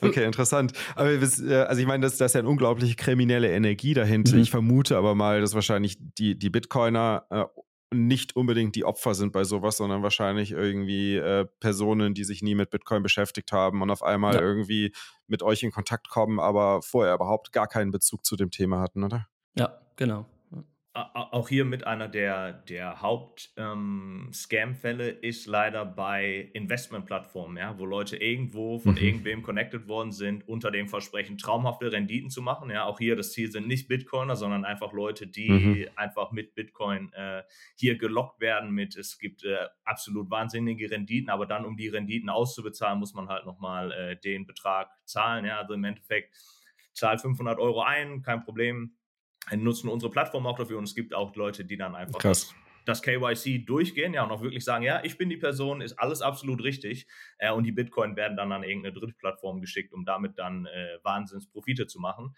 Und dann kriegen sie auch, also es kriminelle Energie ist ja Wahnsinn. Ja, wirklich professionelle mhm. Website, alles ist da. Und dann steht hier mit deinen 500 Euro hast du jetzt äh, 100.000 gemacht in einem Monat. Der absolute Wahnsinn, ja. Äh, aber um die zu kriegen, muss natürlich 10.000 Euro äh, an Steuern und Gebühren zahlen. und das sind wirklich die Betrüger, die dann oh, wirklich yeah. in absolut wahnsinnige Höhen gehen, äh, die wirklich auch schwer sind zu fassen, weil die mhm. Person, die bei uns das Profil auch angelegt hat, auch ein KYC-Profil, wirklich der Überzeugung ist, ich mache alles richtig, ja, und, und ich habe den Account bei euch und ich möchte auch die Bitcoin kaufen und ich möchte die Bitcoin dahin senden. Aber das ist wirklich ein langer Rattenschwanz, ähm, mm. der wirklich äh, extrem schwer zu durchschauen ist, auch von unserer Seite. Ja, es ist wahrscheinlich auch schwer, wie, wie, wie, wie will man darauf drauf reagieren? Was willst mhm. du denen sagen? Du kannst denen ja eigentlich dann nachher auch nur noch sagen, ja, hey, stay humble, stack sets, ne? hör auf zu gambeln. Oder wie, wie geht ihr damit um? Ja, das ist es. Aber das Problem ist dann halt, dass die Verbindung zu Bitcoin und zu den Überweisungen, dass die Leute noch in ihrem Fiat-Denken sind und sagen, auch mhm. die Bitcoin, die ich jetzt verschickt habe, ihr müsst uns die jetzt zurückholen. Ja, also ihr als Relay habt die, okay, die ihr müsst uns die Bitcoin wiedergeben äh, was dann nicht möglich ist. Und dann gibt es einen Recall, also bei der Bank, wo die Bank dann sagt, ja, das Geld, was ihr von unserem Kunden überwiesen bekommen habt, gebt uns das jetzt wieder. Und so ist dann der Rattenschwanz, dass die Banken äh, ein Problem mit uns haben. Ja, weil die sagen, hier, der mhm. Kunde wurde betrogen, aber im Endeffekt äh, ist es wirklich einfach die Unwissenheit der Kunden, die ausgenutzt worden ist. Und so landet man dann als Unternehmen auf Blacklist von Banken. Ja, und dann ah, wieder, ja, guter Punkt. Ja. Und, und so schließt mhm. sich der mhm. ganze Kreis wieder, dass wieder gesagt mhm. wird, mhm. die Banken blockieren ja wieder Bitcoin und, und die bösen Banken. Ja, aber auch die haben ihre Gründe, ja, die immer schwer nachzuvollziehen sind. Aber mhm. so schließt sich der Kreis. Deswegen ist wirklich, also jegliche Art von, von Scam, Social Engineering schadet einfach dem gesamten Bitcoin-Space, mhm. allen On- und Off-Ramps. Und da, da ist es wirklich, deswegen ist es auch wirklich unser Anliegen, da dahinter zu sein um wirklich die Türen mhm. und Tore offen zu halten von den Banken, von jeglichen Regulatorik, dass wir einfach sagen können, wir tun alles in unserer Macht Stehende, um Menschen, gerade neu, mhm. neue Investoren vor Betrug zu schützen. Ja. Und das machen wir auch ziemlich erfolgreich, muss ich sagen. Also sagen wir in den Letz im letzten Jahr, sage ich jetzt mal, haben wir extreme Fortschritte gemacht. Gerade auch, weil wir, wir sind auch die einzigen, die eben Kreditkarte und Google Pay und Apple Pay anbieten. Eine der einzigen oder die einzige Bitcoin-Only-Company, die sich überhaupt an das rangetraut hat, weil eben das Fraud-Risk dort, das Betrugsrisiko sehr, sehr mhm. hoch ist. Mhm. Ähm, und am Anfang hatten wir auch echt damit zu kämpfen. Äh, mittlerweile sind wir bei Banküberweisungen bei ungefähr 0,1% Fraud Rate und bei Kreditkartenüberweisungen auch bei ungefähr 1%. Pro, ein, 1%. Und das so alles zwischen 0,1 und 1% ist wirklich so, das, haben Banken auch. Also das ist hm. so ganz normal im, im Finance- und Fintech-Space. So eine 1% Fraud Rate ist absolut okay und irgendwie akzeptiert. Also ja, akzeptiert. Mhm. Ich meine, das, das, es geht einfach fast nicht tiefer. Und da innerhalb von einem Jahr haben wir jetzt da äh, wirklich einen, einen sehr hohen Standard geschaffen, auch mit automatisierten Tools, Pattern Recognition, ähm, Machine Learning und so weiter. Also wirklich so, es gibt einfach hunderte von verschiedenen Patterns, äh, die wir dann auch, die wir erkennen und dann eine Logik, eine automatische Logik, die diese Pattern werden dann direkt geblockt, können dann auch nicht mehr irgendwas machen auf der Plattform. Und dadurch äh, haben wir das Thema eigentlich sehr gut im Griff, aber eben schlussendlich sind die Betrüger dann immer kreativ, kommen mit neuen Maschen und es ist unmöglich, die alle dann äh, rauszufiltern und es ist immer ein Katz-und-Maus-Spiel. Aber ich denke, wir haben das sehr gut im Griff. Neben dem ganzen Betrugsthema ist ja auch immer ein Thema dieses Geldwäsche-Ding, dass ihr irgendwie, wie geht ihr das an? Also, weil es ist, ne, es ist immer Anti-Money Laundering und wir müssen irgendwie gucken, wie können wir was dagegen machen. Und wenn man so sich im Bitcoin-Space umhört, dann ist ja häufig so die Wahrnehmung so, ja, das ist alles vorgeschoben und das ist gar nicht so viel. Aber also, wie sieht das Thema Geldwäsche bei euch tatsächlich aus? Was müsst ihr dagegen machen und wie groß ist dieses Thema? Ja, die Regulatorien sind ja da ziemlich klar in diesem Bereich, äh, dass es eben eine gewisse Risikolimite gibt, zumindest in der Schweiz. Äh, bis im 1000 Euro am Tag und 100 Euro im Jahr muss man da nicht wirklich viel machen, gerade weil ja dieses Geld von regulierten Banken kommt. Und das hm. ist eigentlich, sollte das schon weißes Geld sein, oder? Äh, mhm. Also da ist eigentlich die Geldwäsche-Thematik ziemlich äh, tief und dann auch bei den höheren muss man dann einfach, äh, bei den höheren Beträgen muss man dann KYC AML machen, was wir machen auch. Also ungefähr 20, 25 Prozent unserer Kunden sind auch KYC verifiziert, weil sie eben größere Beträge äh, handeln wollen. Und da ist das Thema äh, dann wieder auch gegessen, einfach mit dem KYC, AML, Registrierungs- und Verifizierungsprozess. Und dann bei den ganz größeren Kunden, eben Relay Private, da kann Benjamin was dazu sagen, ist dann eben noch mit Proof of Funds und erweiterte Kontrollen und Checks, die, die wir einfach vom Regulator her machen müssen. Und das ist eigentlich nicht ein riesen, riesen was man vielleicht dazu sagen muss, gerade im Business- und Private-Bereich äh, kommen regelmäßig, also auf einer wöchentlichen Basis, Anfragen von dubiosen Anfragen über wahnsinnige Summen, die da investiert werden wollen. Im Endeffekt ist es so, ist im Finanz- Bereich, bei Banken, genauso wie bei Bitcoin auch und was wir als, als Broker anbieten, die Sachen sind reguliert. Ja, wir können ohne Nachweis, wo Geld herkommt, können wir keine mehrere hunderttausend äh, umsetzen. Das ist ganz klar. Die Anfragen kommen aber trotzdem, weil trotzdem irgendwie Bitcoin noch manchmal bei, bei Menschen dieses Verlangen auslöst, äh, Sachen ohne Dokumente machen zu wollen. Ja, es ist nicht möglich. Wir halten uns an, an alle Vorgaben, die da sind, aber wir helfen auch einfach die Vorgaben, die da sind, die sind teilweise nicht unbedingt ähm, nachvollziehbar, warum sie so sind und mhm. warum ein Dokument zweimal und dreimal von rechts, von links, von oben und von unten eingereicht werden muss. Aber wir sind einfach dazu da zu sagen, okay, wir übersetzen diese komplexe Compliance-Sprache vom Regulator und sagen dir einfach, pass auf, wenn du mir das Dokument gibst und das, dann sind wir, dann sind wir safe, wir können weitermachen. Und das ist einfach dieses, man, man muss teilweise diese Legal-Sprache ein bisschen übersetzen, zu verstehen, okay, was will der Regulator und wie können wir das umsetzen und wie können wir das möglichst elegant machen. Äh, aber im Endeffekt alle Dokumente, die da benötigt werden, die sind, sind standardisiert in ganz Europa und die, die brauchen wir auch von allen. Aber bisher war es eigentlich nie ein Problem. Wir müssen es einfach mhm. klar übersetzen in, in einfache Sprache. Und wenn du uns das gibst, und ja, das musst du uns auch geben. Und ja, wir stimmen mit dir überein, das macht vielleicht nicht so viel Sinn, dass man das auch noch mit dazu machen muss aber der Regulator freut sich und das ist das, was er braucht und dann winkt er es durch. Ja, das ist teilweise wirklich mhm. manche Sachen, wenn wir da ins Detail gehen würden, also ich, es, ist, es, es macht keinen keinen Sinn für mich als, als Normalbürger und auch als, als Mitarbeiter im Unternehmen, aber wir müssen das einfach auch unseren Kunden sagen, wir, wir machen es ja nicht, weil wir es wollen. Ja? Am liebsten würden wir gar ja. keine Kundendaten haben wollen, wir wollen jedem die Bitcoin geben, die er braucht. Aber auch hier ist es so, wir sind halt ein reguliertes Unternehmen, müssen es einfach ausführen und umsetzen. Und da ist halt wirklich dieses, wir wollen den Unternehmen und wir wollen jedem, jeder Privatperson einfach dabei helfen, diese Regulatorik so elegant wie möglich, mhm. ja, einfach umzusetzen. Die, ihr spielt sozusagen das Spiel der Gesetzgebung mit und vor allem auch natürlich das Spiel der, der Travel Rule von der FT, nee, FATF. Aber äh, ist, man hört schon raus, dass es euch so ein bisschen ein Dorn im Auge ist, mal abgesehen davon, dass es wahrscheinlich auch ein Wasser, Wasserkopf produziert und Kosten produziert, die natürlich auf den Kunden wieder übertragen werden müssen. Aber ähm, ich meine, obwohl das, das Spiel natürlich mitgespielt werden muss, damit ihr äh, euer Business betreiben könnt, geht ihr da in der Kommunikation mit dem Kunden vielleicht auch einen anderen Weg und sagt so, hey, okay, wir müssen das leider jetzt abfragen. Das ist nicht das, nicht weil wir das wollen, sondern das ist halt die Regulatorik und wenn dir das nicht passt, dann äh, keine Ahnung, mach doch bei folgender Petition mit oder äh, werde ich als Bürger sozusagen dagegen oder habt ihr da in die Richtung noch gar nichts gemacht? Die Leute, äh, zu, zu, um ehrlich zu sein, weißt du, diese, diese, diese Gedanken so in Detail machen sich sowieso ungefähr nur ein Prozent der Leute die meisten Leute ist einfach klar, okay, ich muss eine App runterladen, wenn das irgendwas mit Finance zu tun hat, muss ich mich da, muss ich registrieren, ja. registrieren bis zu einem gewissen mhm. Punkt.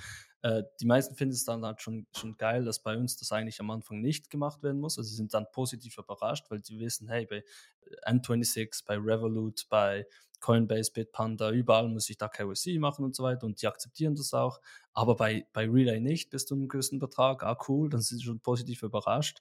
Aber dieses, diese Diskussion und diese Fragen werden, werden nicht so im Detail gestellt von allermeisten okay. Leuten. Ich meine wirklich, ja. eben, man muss sich immer so, wir müssen immer so äh, den Zoom-out auch äh, darstellen, wie viele Leute, die du tagtäglich auf der Straße siehst, die in einem Café arbeiten, die in einem Friseursalon arbeiten, die irgendwie an der Kasse stehen, in einem Supermarkt.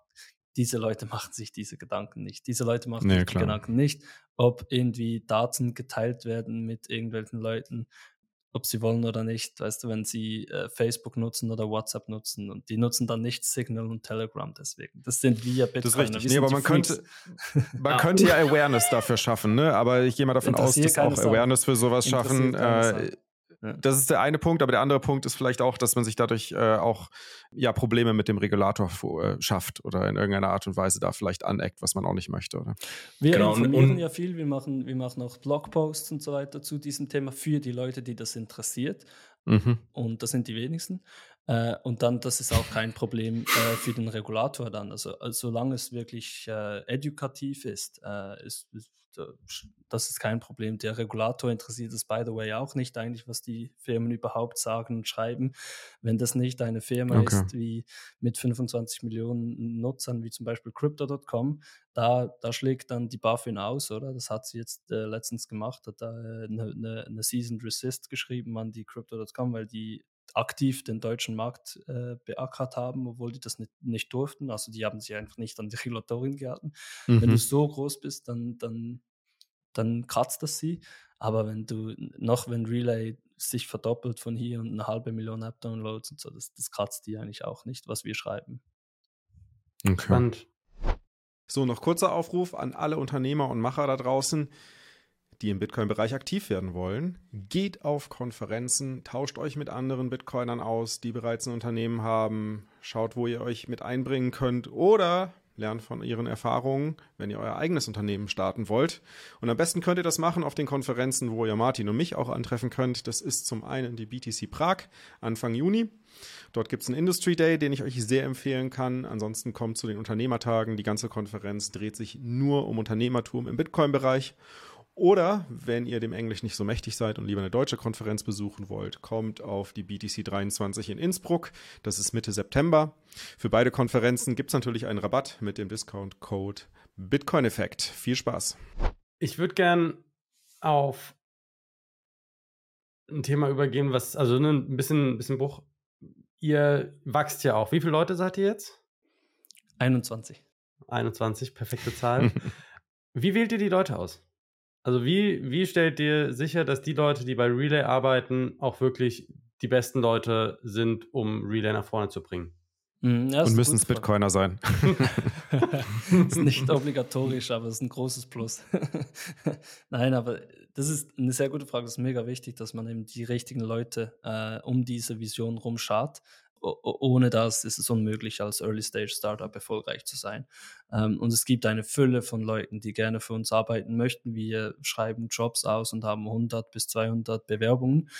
Und wie wir die Leute auswählen, ist wirklich dann eben nach der, der Motivation auch. Also erst mal eben äh, arbeitet man für einen Purpose. Äh, das kann sein für Bitcoin, weil man wirklich Bitcoin weiterbringen will. Und das sind die meisten bei uns, weil wir merken, dass diese Leute, die am meisten committed und motiviert sind, für Bitcoin zu arbeiten, dann auch die besten Mitarbeiter für Relay sind. Das ist genauso ist Benjamin zu uns gekommen, so sind äh, die meisten eigentlich zu uns gekommen, weil sie Bitcoin vorantreiben wollen und in Relay die beste Chance sehen, wie sie da einen richtigen Impact haben können und gleichzeitig auch halt Karriere machen können. Und, oder viele dann halt auch eben an einem Early Stage Startup, das wirklich mal ein Unicorn wird, ganz früh dabei sein wollen und, und so äh, ihre Karriere vor, vorantreiben. Also diese, diese Driven People äh, wollen wir finden. Und dann natürlich auch eben die Leute, die wirklich ein A-Player-Mindset haben, also die, die wirklich äh, ambitioniert sind und sich Sachen trauen, die die meisten anderen sich nicht trauen und mit dem, mit dem entsprechenden Skill und Intelligenz und Erfahrungsschatz dahin gehen, wirklich Dinge umsetzen können, so resultatorientiert, Macherpersönlichkeiten. Es ist dann fast weniger wichtig, was genau im CV steht, bei den meisten, äh, bei den meisten Positionen. Jetzt zum Beispiel bei einem C CFO, aktuell suchen wir einen CFO, da ist der CV noch relativ wichtig, weil äh, das halt auch Credibility gibt gegenüber äh, den Banken, den Regulatoren und so weiter. Aber bei den allermeisten, ich meine, ich habe einen scheiß CV, äh, Arsen, unser, unser Social Media äh, Guru, hat, hat, hat keinerlei Erfahrung gehabt in Social Media vorher, äh, ist jetzt aber bei uns und hat äh, den Twitter-Kanal innerhalb von zwei Jahren von 3000 auf 30.000 hochge hochgewachsen, also äh, äh, getrieben, ohne äh, ohne irgendwelches Budget. Äh, wir haben Entwickler, die die Schule abgebrochen haben und jetzt halt äh, einer, einer der besten Entwickler von uns hat, hat die Schule nicht fertig gemacht. Oder das ist die, wirklich die Erfahrung und die Skills sind, sind wichtig, aber vor allem sind es eben die, die Persönlichkeiten, die wir wollen. Wir wollen nicht jemand, der 9 to 5 arbeiten kommt ähm, und, und da irgendwie ja, einen normalen Job machen will, sondern wir wollen die Leute, wir suchen die Leute, die wirklich eine, eine globale äh, Bitcoin Company aufbauen wollen. Und das sind, das, das merkst du in diesen Gesprächen. Ähm, und, und äh, dann musst du einfach, das Wichtigste ist herauszufinden, ob diese Persönlichkeiten, dieses Wertefundament stimmt. Und dann mhm. entsprechend natürlich eben diese äh, Skill- und Erfahrungseigenschaften. Oder wie, wie, wie denkst du darüber, Benjamin?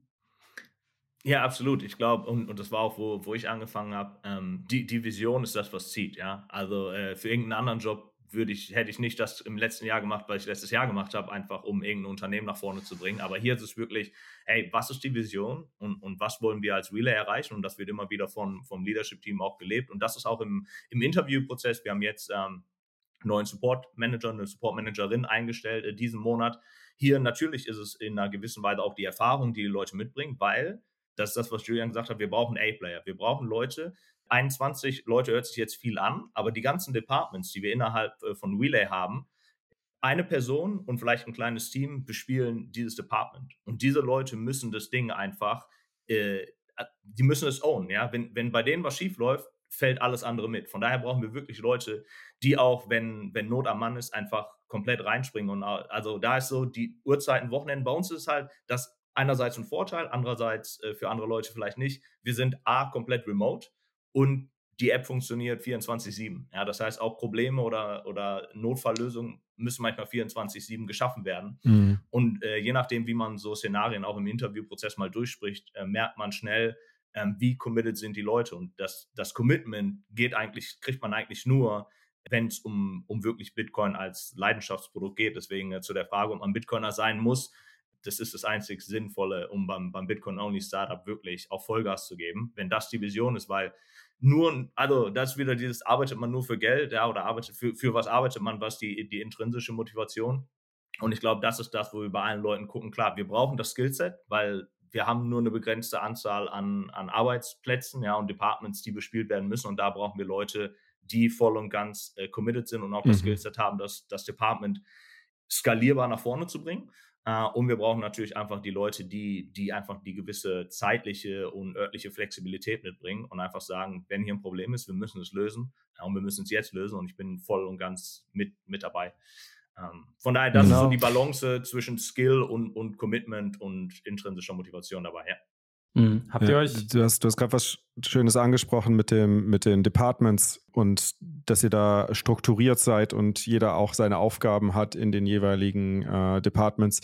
Wie, wie, wie hat sich das überhaupt entwickelt und wie, wie würdest, Julian, wie würdest du das, wie würdest du das angehen, wenn du ein Unternehmen neu gründest? Welche Departments sind von Anfang an wichtig? Welche Rollen sind wichtig und was ist im Laufe der Zeit hinzugekommen und wie habt ihr, wie, wie seid ihr diese Strukturierung des Unternehmens angegangen?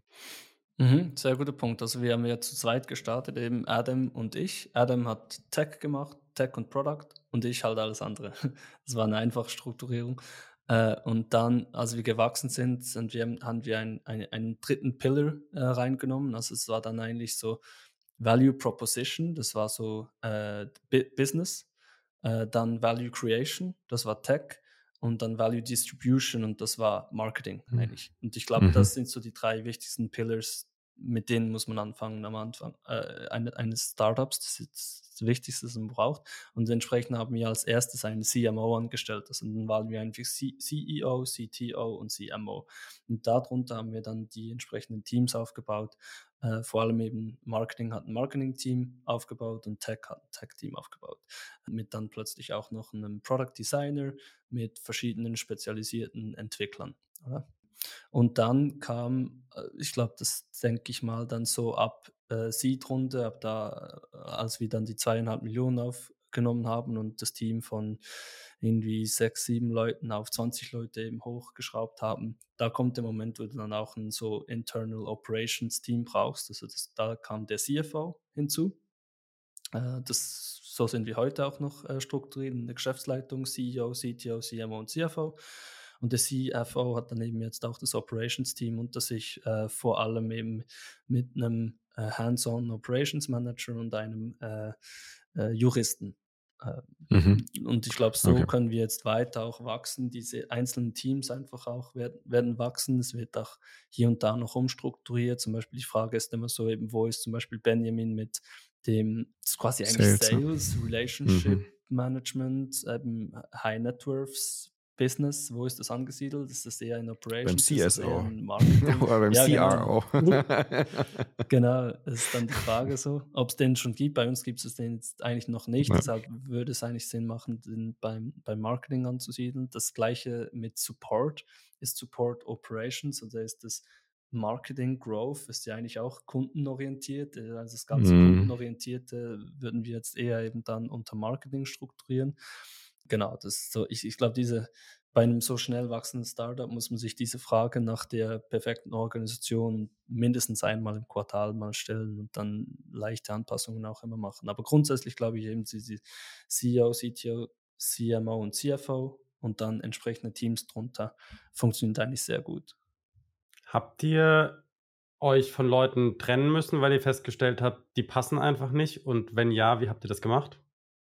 Ja, äh, ja, hatten wir zweimal jetzt bisher aktiv machen müssen und zwei oder dreimal, ja, ich glaube auch nur zweimal. Also zweimal mussten wir uns trennen und zweimal äh, sind, sind zwei Leute gegangen.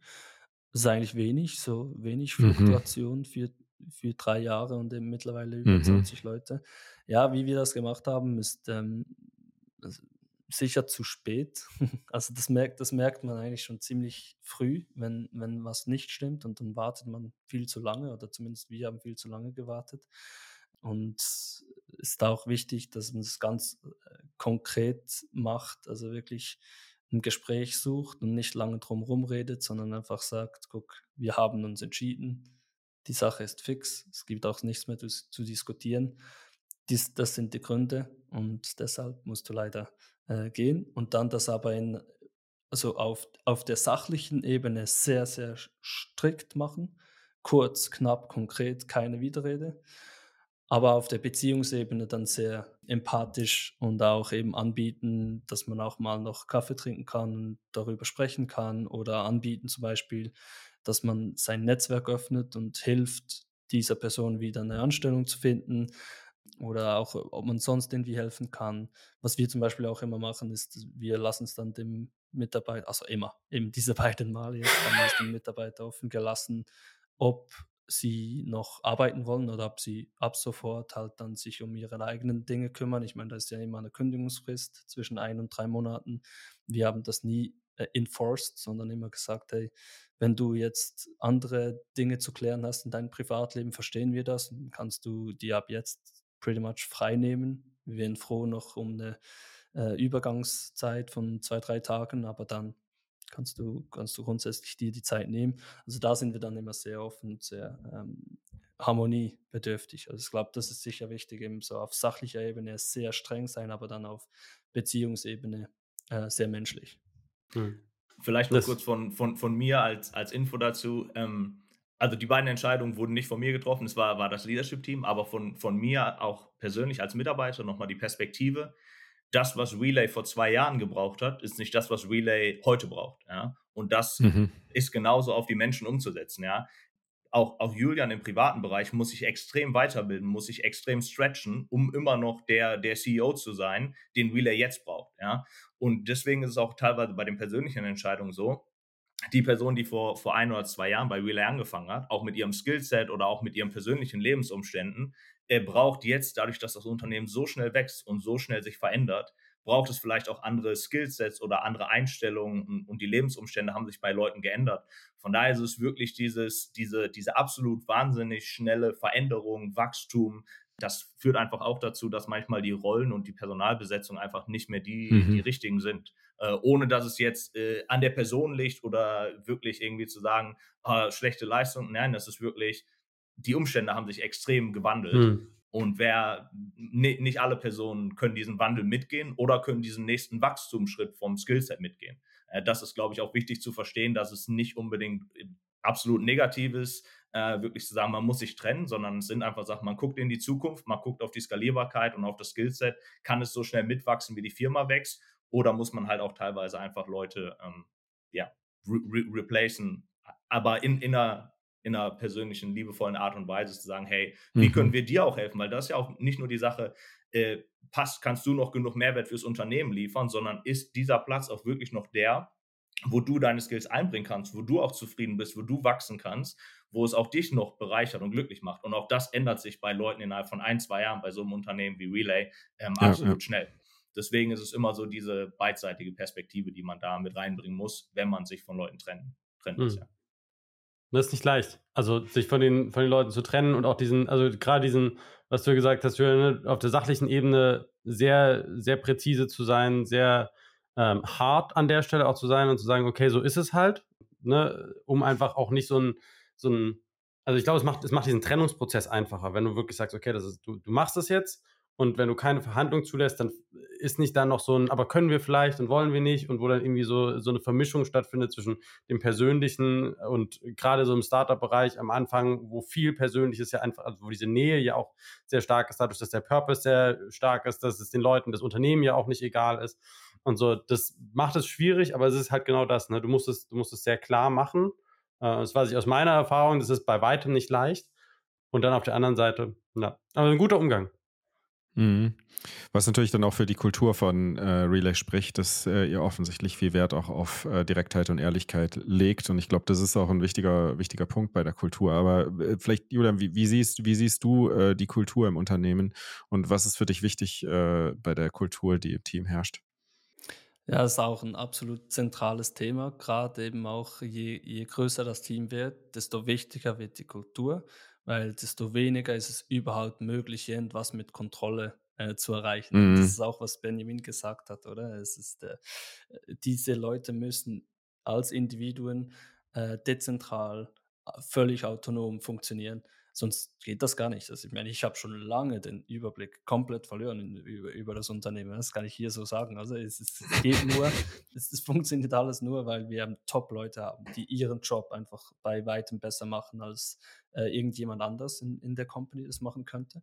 Und weil wir eben nicht da, deshalb brauchen wir nicht starre Hierarchien und irgendwie Reporting und ja, a lot of documentation und so weiter, sondern wir haben einfach super Leute, die ihren Job einfach sehr, mhm. sehr gut machen und, und eben auch als getriebene Leute. Und deshalb müssen wir auch, ne, kommen wir eben auch aus mit, äh, ohne diese Kontrollsysteme wie Zeiterfassung zum Beispiel. Also wir, mhm. wir, wir messen keine Zeit. Ich, ich messe nicht, wie viel Benjamin arbeitet. Ich nehme, ich nehme an, du arbeitest wahrscheinlich mehr als acht Stunden pro Tag, aber das ist eine Annahme, keine Ahnung. Es kann auch sein, dass du mal einen Tag vier Stunden arbeitest und dann einen anderen Tag zwölf und das ist völlig okay. Das heißt, die Ergebnisse zählen. Genau, absolut. Wir, we measure results, we measure performance, mhm. we don't measure time. Also ist, mhm. und, und ich glaube eben auch remote, wir sind remote, also das geht wie gar nicht, Leute zu kontrollieren, sondern äh, im dezentral, autonom, remote, jeder arbeitet von wo aus er will, wann er will und wie viel er will. Schlussendlich müssten die Ergebnisse zählen und dann entweder, dann kristallisiert sich schnell raus, ob jemand zum mhm. Team passt ob er die gleichen Ambitionen, die gleichen Skills hat, den gleichen Drive hat und eben mission-driven ist oder nicht. Und dann entsprechend darauf werden Entscheidungen getroffen. Und ich glaube eben, wirklich ein gutes Wertefundament äh, zu haben. Eine Kultur, die wir auch regelmäßig zusammen pflegen, in austauschen, auch persönlich, dass wir eben das ganze Team zweimal die Woche, äh, ja, das wäre schön. zweimal, zweimal pro Jahr äh, einpflegen an den gleichen Ort und dann ein, eine Woche lang eben wirklich äh, zusammenarbeiten, also Collaboration, aber auch Socializing, eben ganz viel so Teambuilding-Sachen machen äh, und einfach äh, feiern zusammen. Das ist da, glaube ich, auch sehr und diesen mhm. persönlichen Austausch haben in person, sehr wichtig. Gerade auch, äh, weil wir, obwohl wir immer noch klein sind, aber das ist eben ja, genau. Also Kultur, ich glaube, ist auch was, das nicht formell irgendwie, weiß ich, wir haben nicht naja, ein Culture Deck so mit, ja. mit 20 Slides und das ist jetzt unsere Kultur, du bist hier neu, liest dir das durch und dann lebst du so. Sondern nein, weißt du Bescheid. genau, das wird einfach gelebt von uns. Ich kann, es ist auch irgendwie schwierig zu, zu beschreiben, aber es ist sicher etwas, das für mich super, super wichtig ist. Eben, dass man auch zum Beispiel einander zum Geburtstag gratuliert, dass wenn jemand ein Baby kriegt, dass das äh, gefeiert wird und dass wir dann ein kleines Geschenk äh, nach Hause schicken und so weiter. Das sind einfach so diese Kleinigkeiten, dass wir regelmäßig äh, Full-Team-Meetings haben, wo wir einander updaten, wo Fragen gestellt werden können. Es gibt keine dummen Fragen, Austausch wird gefördert und so weiter und so fort. Und dann eben also so die Wertschätzung, Wertschätzung die Wertschätzung ja. zueinander. Okay. Nee, macht Sinn. Wie, wie, wird, wie würdest du dir zum Thema Kultur noch ein, ein, ein Punkt interessieren? Und zwar, würdest du sagen, dass Venture Capital einen Einfluss auf die Kultur hat? Grundsätzlich bei euch vielleicht auch hatte äh, in der Vergangenheit durch, weil ich meine, ihr seid, wenn man jetzt die Brokerage-Landschaft in Europa anschaut, seid ihr diejenigen, die sicherlich das meiste Kapital aufgenommen haben. Einige sind auch komplett nur Bootstrap unterwegs, aber würdest du sagen, es hat einen Einfluss auf die Kultur gehabt? Würdest du vielleicht auch es diesmal anders machen? Würdest du eher bootstrappen oder war das eine gute Entscheidung? Also wie würdest du das beurteilen? Ich glaube, es ist umgekehrt. Ich glaube, die Kultur hat einen Einfluss darauf, ob man Venture Capital ans Board holt oder nicht. Mhm. Zum Beispiel eben Pocket äh, Bitcoin hat ganz klar von Anfang an die Entscheidung getroffen, hey, wir machen Bootstrap. Das ist unsere Kultur, das ist, das ist ihr Approach. Die machen Bootstrap, mhm. wir wollen nichts Guter zu tun Punkt. mit VCs. Wir haben von Anfang an gesagt, hey, wir wollen so schnell wie möglich, so groß wie möglich werden. Wir glauben, dieses First and Fast äh, ist, ist wichtig. Wir wollen diesen Revolut-Ansatz gehen, äh, so schnell wie möglich, so groß wie möglich, so global wie möglich gehen. Und das ist diese Ambition, das ist dann die Kultur, die du schaffst. Und dann ist es ganz klar, dass es auch äh, eben äh, auf die Venture Capital Route führt und nicht auf die Bootstrapping äh, Route.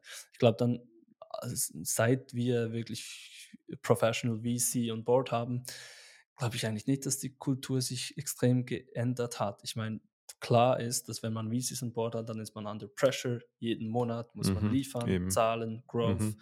Ähm, auch etwas. Man hat natürlich auch mehr Geld zur Verfügung, äh, kann mhm. natürlich schneller Fehlallokationen vielleicht auch machen mhm. oder äh, ist, sag mal, den Anreiz mehr dazu, schneller Fehlallokationen mhm. zu machen, was sich negativ auswirken könnte. Genau, ist dann auch so eher diese, äh, diese harte Mentalität halt eben dann auch, die, diese Amer amerikanische VC-Mentalität, dass eben, wenn, wenn was nicht mhm. funktioniert, wird es abgesagt, was, was ausprobieren ist okay, aber alles muss halt irgendwie einen Return bringen. Aber ich glaube, diese Kultur hatten wir von Anfang an, to be honest. Also das, okay. das ist einfach auch wie ich und ich glaube, das Leadership-Team, die die Sachen sehen, so, hey, wir machen hier was und wir wollen es richtig machen und wir wollen mit den Großen mitspielen.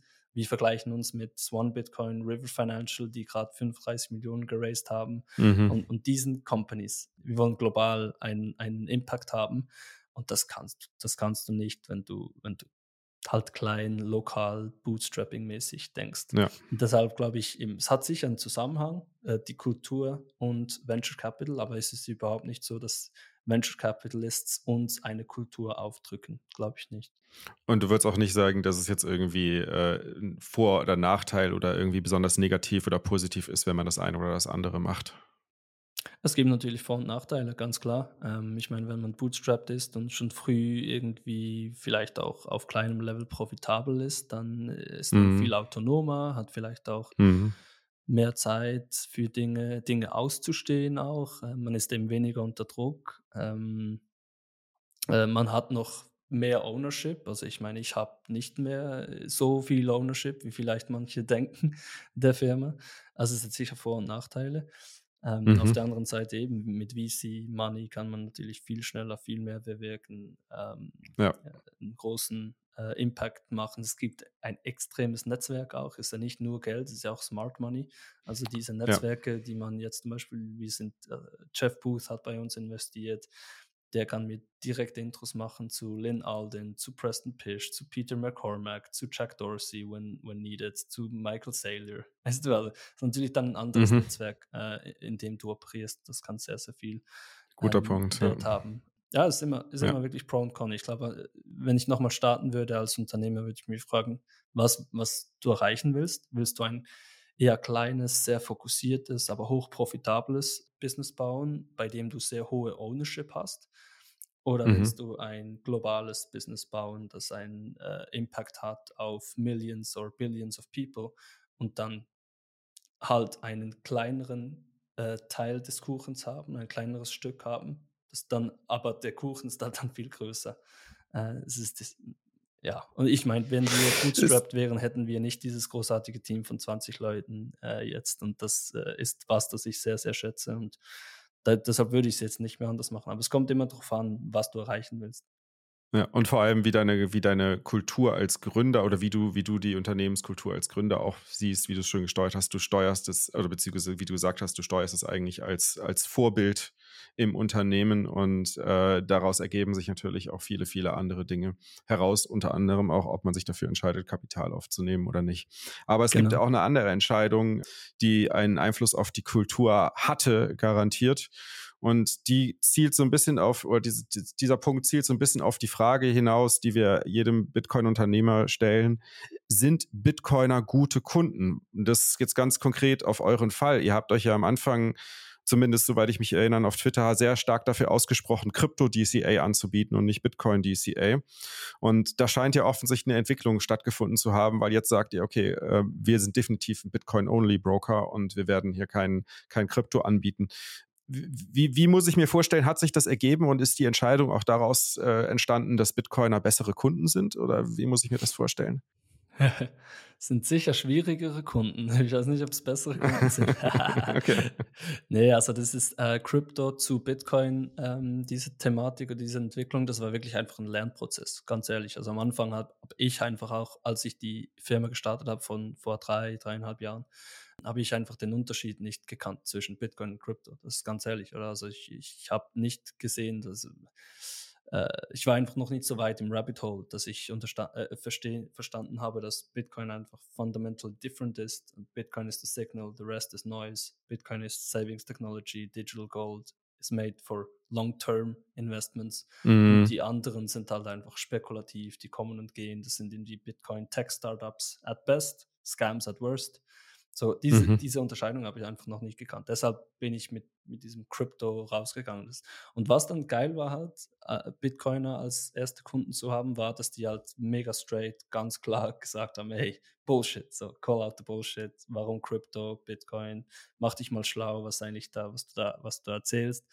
Und dann habe ich das sehr schnell gelernt und das Team hat das schnell, sehr schnell gelernt und dann auch Fehler zugegeben, transparent gesagt, okay, you're right, wir fokussieren uns auf Bitcoin und seither auch vor allem eben Bitcoin-Leute eingestellt, Bitcoin-VCs an Bord geholt, die, die einfach diese äh, gleiche Alignierung der Vision und der Mission haben Mhm. und entsprechend natürlich auch äh, ganz viele Kunden ongeboardet, die Bitcoiner sind und sind, das ist jetzt auch der Grund, warum diese Bitcoiner vielleicht, obwohl einige uns gar nicht wirklich äh, benutzen, eben uns weiterempfehlen, weil weiterempfehlen, wir ja. Mhm. Bitcoin-only sind und bleiben und das bleibt definitiv so jetzt. Ja.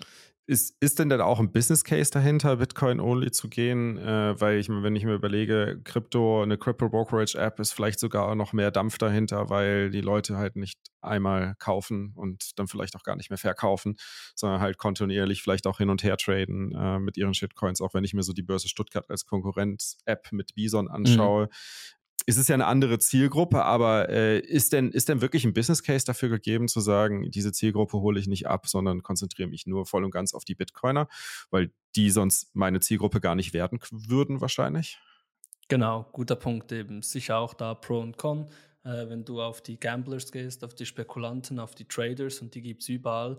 Äh, deshalb gibt es auch Penny Stocks zum Beispiel und so weiter und irgendwie Leveraged Trading dann, äh, dann, dann ist das sicher ein guter Business Case mit äh, extrem viel Handelsvolumen, das dann auch viel Umsatz äh, gibt. Mhm. Andererseits glaube ich eben auch, dass eben äh, auf eine Nische fokussieren und auf langfristige äh, Sparanlagen fokussieren, mit dem Sparplaneffekt Recurring Revenue und gutes Handelsvolumen generieren kann, gerade wenn wir denken, dass in den nächsten zehn Jahren eben Milliarden von Menschen und vor allem Trillionen von Fiat-Geld in Bitcoin gewechselt äh, werden wird, dann glaube ich schon, dass da sehr ein großer Markt und sehr ein großer Business Case dahinter stehen kann, wo man sich eben auch einen, eine Brand, eine, eine Identity aufbauen kann mit so einem Statement. Weil Bitcoin Only sein ist ein Statement und dann zieht man halt auch Leute an, die dieses Statement teilen und diese Gruppe wächst. Und genau weil man eben so ein klares Statement macht, empfehlen diese Nutz Nutzer eben dann auch neue Nutzer und das bringt viel mehr Wachstum meiner Meinung nach, als wenn man eben einfach agnostisch ist, community agnostisch und einfach alles tradet, was tradable ist. Es ist auch mit viel höheren Kosten verbunden, wenn man so viele mhm. verschiedene mhm. Coins hat. Äh, diese Kosten mhm. haben wir nicht. Wir können uns wirklich fokussieren, auf eine Nische spezialisieren und gelten als die Experten in diesem Bereich. Wir hatten letztens eine Anfrage von einem Family Office in der Schweiz, einem der größten.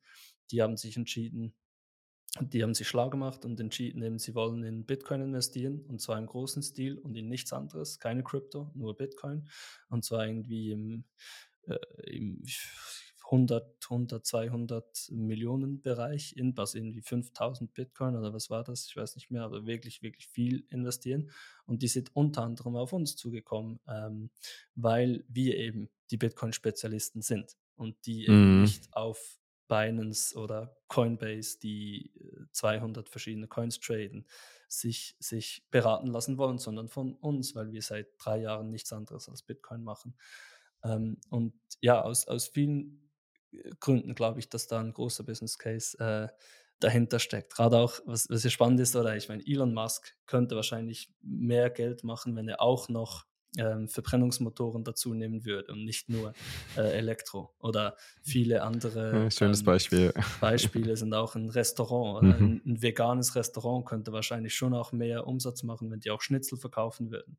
Aber sie würden einfach beide Beispiele würden einfach ihre Identität mhm. verlieren, wenn sie das machen würden. Und genau, genau, weil sie so fokussiert auf eine Nische sind, auf eine Community sind, äh, haben die. Und damit würden sie die Kernzielgruppe verlieren. Ne?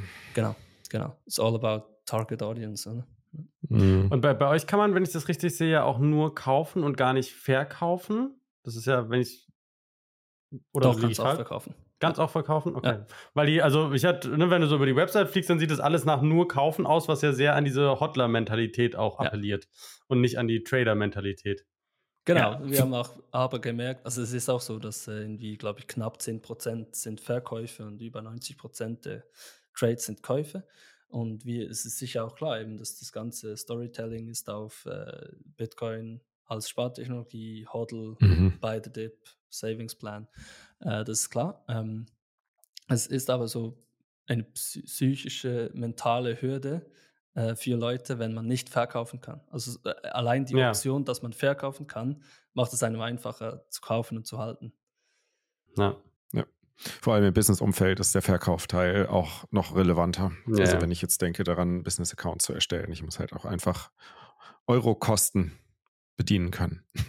genau, und hier vielleicht auch noch das Interessante vom Businesskunden. Ähm, Gerade größere Unternehmen, die haben halt einfach ihre Vorgaben, wie viel Prozent sie in Bitcoin halten wollen. Und diese Prozentzahl verändert sich einfach aufgrund des Bitcoin-Preises zum Euro. Und da wird einfach jedes Jahr äh, rebalanciert oder im Quartal wird geschaut, okay, müssen wir ein paar Bitcoin abstoßen, äh, müssen wir was verkaufen. Aber auch das ist äh, im Business-Bereich einfach nochmal ein ganz anderer Oder Use die Allokationsstrategie anpassen und nach oben drehen. Ne? O oder so. Das sollte man auch überlegen. Nur ein kleiner Einwurf hier an der Stelle. absolut, absolut. Was ist eure Zielsetzung für in ein, zwei Halvings? Wo wollt ihr da stehen? Was wollt ihr da sein? In ein, zwei Halvings. Also im nächsten Halving glaube ich, dass wir definitiv unsere äh, Position als führende äh, Bitcoin-Only-Exchange in Europa ausbauen oder zementieren werden. Und im übernächsten Halving, vor, da, da kann vieles passieren. Vielleicht passiert da schon Hyper-Bitcoinization bis dahin.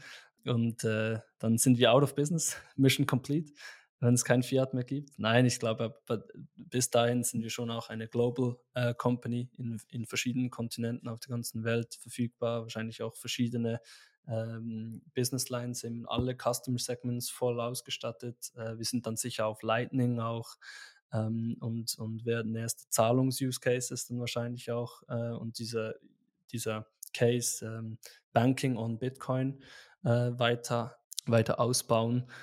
Ähm, und wahrscheinlich auch mit den Gebühren eben mehr, mehr Zero-Fee, also mehr Sets äh, für, für das Geld. Ähm, hm. Genau, es sind so verschiedene äh, Avenues, die wir, die wir weitergehen wollen. Bis dann glaube ich schon, dass wir eine globale Bitcoin-On-Ramp sein werden. Ist Custody für euch ein Thema, vor allem wahrscheinlich auch aus der Lightning-Perspektive oder zumindest aus meiner Perspektive jetzt mal so, wenn man sich an Lightning anschaut, ist ja Safe Custody Brokerage über Lightning eine ziemliche Herausforderung, Liquiditätsmanagement technisch. Da ist sicherlich irgendwie ein Custody-Service deutlich einfacher. Und das zahlt vielleicht auch auf die, die, die zweite, also wir werden jetzt ein bisschen nerden hier, für alle, die noch, die noch zuhören und äh, jetzt äh, ins Technik, im Technischen nicht mehr so mit äh, so tief drin hängen. Die UTXO, das UTXO-Set, was generiert wird pro Wallet, ist ja auch ein Problem, was, was man über Custody lösen könnte. Ne? Weil wenn man sich überlegt, okay, ich stecke mal hier für 50 Dollar im Mon in der Woche oder im Monat ich generiere einen Haufen UTXOs, die auch irgendwann mal konsolidiert werden müssen oder sollten zumindest. Weist ihr die Nutzer darauf hin? Ist Custody der nächste Schritt? Und, und wie baut ihr Lightning äh, oder was ist eure aktuelle Planung, wie ihr Lightning einbaut? Na, wir sind und bleiben non-custodial. Lightning auch. Äh, Lightning wird natürlich genau das, dieses UTXO-Problem lösen. Also wir, mhm. wir malen uns eine Zukunft aus, wo man eigentlich Bitcoin kaufen kann, große oder kleine Beträge. Und bei den kleinen, dass die kleinen Beträge dann direkt über Lightning abgewickelt werden, die großen dann über On-Chain, weil bei den großen äh, fallen die Gebühren ja weniger ins Gewicht und eben die UTXO-Thematik weniger ins Gewicht und äh, Sicherheit ist wichtiger. Bei kleinen Transaktionen ist eben Sicherheit weniger wichtig und so weiter und, und die Gebühren dafür wichtiger. Und das sind so die Trade-offs zwischen On-Chain und Off-Chain und das finde ich müsste eben äh, nutzerfreundlich in einer App mhm. ähm, äh, möglich sein. Und das würde dann auch das UTX-Problem lösen, wenn jetzt jemand eben 10 Euro pro Woche zum Beispiel stackt, dann ist es eben schon so, dass über ein Jahr sich da ziemlich viele UTXOs ansammeln on-chain. Das ist nicht langfristig äh, ideal. Und das eben dann über Lightning abzuwickeln, dann gibt es dieses UTXO-Problem mhm. nicht. Ja. Aber der andere, ne? Also dafür Bitte? halt, ne, wie macht ihr das Herausforderungen. Herausforderungen würde ich es würd ich's nennen. Ja, das ist alles machbar. Ja, genau. genau. genau. Wenn man zum Beispiel auch UTXO Consulting Solutions damit beauftragt, eine Consulting-Strategie ähm, beziehungsweise über eine Consulting-Strategie da eine vernünftige Lightning-Strategie aufzusetzen, dann ist das absolut ein Kinderspielchen. Da haben wir, da haben wir tatsächlich Bedarf wahrscheinlich, ja. Sehr gut. Ähm, Julian, Benjamin, vielen, vielen Dank, dass ihr euch heute die Zeit genommen habt, mit uns zu sprechen, auch so offen vor allem über euer Business zu sprechen äh, und über die Produkte, die hier anstehen und welche Herausforderungen, aber auch welche spannenden Geschichten ihr alles so erlebt habt. Wirklich vielen, vielen Dank dafür. Das ist nicht, das ist nicht irgendwie äh, Standard, dass, dass Leute so offen über ihr Business sprechen. Und Genau, wenn ihr sagt, wir wollen uns irgendwie auch noch mehr über Business-Themen unterhalten und ihr seid da auf einer Suche nach einer Community, schaut mal in Telegram in unseren Kanal vorbei und zwar einfach Business Bitcoin-Effekt, nicht Business-Effekt, Bitcoin-Effekt auf Telegram suchen oder auf LinkedIn. Da findet ihr unseren Kanal und äh, dort gibt es dann auch heiße Diskussionen rund um Bitcoin und Business. In dem Sinne, haben wir noch irgendwas vergessen, Martin? Nein, ne?